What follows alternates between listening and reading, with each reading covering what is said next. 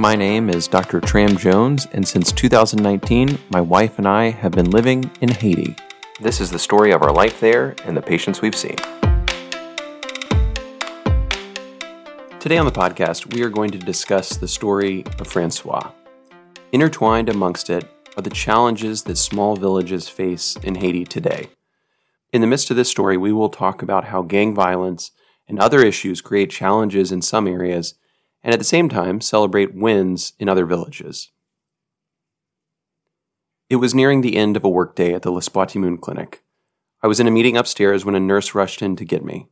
A father had just brought his sick child into the clinic, and he was very serious. We hurried down the stairs and into the waiting room. Sitting on a bench was a father and mother, and between them was their young boy. He was leaning against his mother and appeared to be nearly two years old.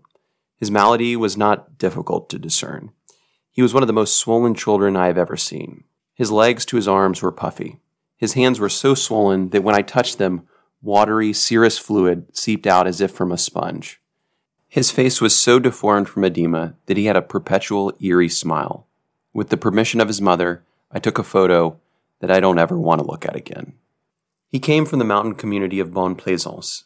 I changed the name for privacy. This is a vast collection of villages near Port au Prince and not far from our clinic. In the last year, I've received a handful of patients from this area, usually very ill, swollen, and on the verge of death. In other regions in which we work, children are generally caught early by our health workers that live in those villages. In these areas, health workers scour the region each month, screening children to try and find malnourished children before they reach this point. And then each month, we see children with moderate malnutrition, educating the parents and providing supplements until children return to normal. For hundreds and hundreds of children every year, more than 800 last year, this prevents them from ever getting to the point of Francois. But this was not the case in Bonne Plaisance. For more than two years, we have not been able to enter Bonne Plaisance. If you look at it on a map, it's not that far away. If we had a helicopter, we would be able to be there in 10 minutes. But the road to the village goes through a region that has been completely controlled by gangs for the last two years. It is so insecure to the point that without paying gang protection money, we would have no hope of passing safely. Many, many people have been killed in the region men, women, even children. And so we have not been able to have community health workers in the region or even to screen children. All we see is a slow trickle of severely ill children whose parents are able to carry them to the clinic. With Francois, we prepared to take him to the inpatient ward at our partner hospital.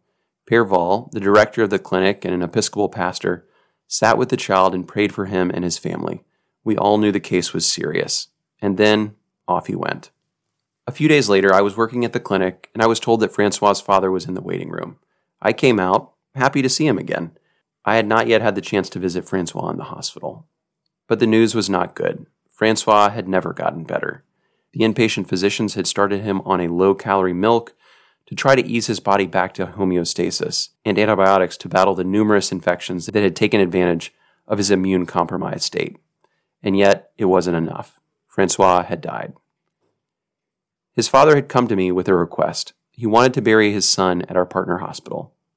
We asked him why he didn't want to bring the body back to the village to rest near his family. His father skirted the issue and finally said that there were bad people in the village, and he felt that they would desecrate the body. I didn't press him on this, but the meaning was clear. While this is by no means all voodoo practitioners, he was worried that some of the witch doctors in his village would use the little boy's body. There are persistent beliefs in Haiti about evil people reviving dead corpses to do work for them or of using body parts as sacrifices. I am in no position to speak to these convictions other than to say that these beliefs are held to be gospel truth in many villages. And whether or not the body would actually be desecrated, the endpoint was the same. Francois's father didn't feel safe bringing the body home. We spoke with the hospital, and they were clear that there was nowhere to bury the body on the land. I spoke with our administration, and together we agreed that we would do all we could for the father. We sent a driver to get the body of his son from the hospital. We also gave him some extra money to help with a burial. But the next issue was the gangs. Our driver was able to take the father and his son's body to the edge of the territory of the gangs, but was not able to go any further. At that point, we left them, his grieving father and the body of Francois, already in rigor mortis. I have not seen the family since. My suspicion is that the father buried his son on the roadside in an unmarked grave. Certainly, he could have decided to bring him to the village, hitching a ride on a motorcycle. But as he knew, carrying his son's body on a moto would have been impossible to hide in the little village, and he had no way of knowing what people would do to him. From my American mind, Francois had the most undignified death. A series of tragedies conspired to leave him in this state. A gang that prevented aid from getting to the rural community. Poverty that led to another death from malnutrition. Fear of corpse mutilation I sometimes think of Francois, but I really try not to. His exhausted body buried in the desert sands off the road, hidden by his father whose only desire was to protect his son. This has led me to identify with Psalms that I never previously understood. I find myself praying for the destruction of the gangs that hold so much of the Haitian population in their grasp. Children die on a regular basis because they cannot reach care. Businesses have dried up and families cannot support their children. And so I find myself at times talking with my friends and asking them to pray for peace and for the ability to get help to these communities. These are the same issues that we see that lead to deaths in the Congo, Yemen, and Somalia. Children die not because of disease, but they die because they cannot reach help and help can't reach them. Haiti is a hard place to grow up in poverty, and little catastrophes happen every day, unbeknownst to the world. We can take many lessons from the case of Francois. First, I think, is simply to grieve his loss.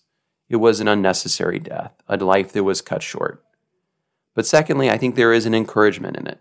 Before Carmel and the L'Espoir-Ti-Moun Clinic started building up community health workers and nutrition programs, stories like Francois were painfully commonplace all over the places in which we now work. Today, in the hamlets that surround our posts, it is rare to see children as severe as Francois.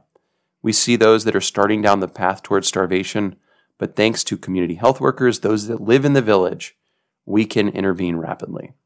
Now, the places that we see the most devastation is in the villages that are unreachable, those that are blocked off by the lack of roads or gangs, like in Bonne Plaisance. But this should give us hope that in the future, we can turn the tide on the plague of malnutrition in Haiti. Thank you for listening. We would like you to know that we are simply telling stories as we have seen them in Haiti. But Haiti is a fascinating country with a fascinating history. And there are many Haitian voices that can tell the story of Haiti in all its facets, and we encourage you to seek them out. As we made this episode, some names have been changed to protect confidentiality. If you enjoyed the show, tell your friends or give us a rating wherever you find your podcasts. Thank you, and God bless.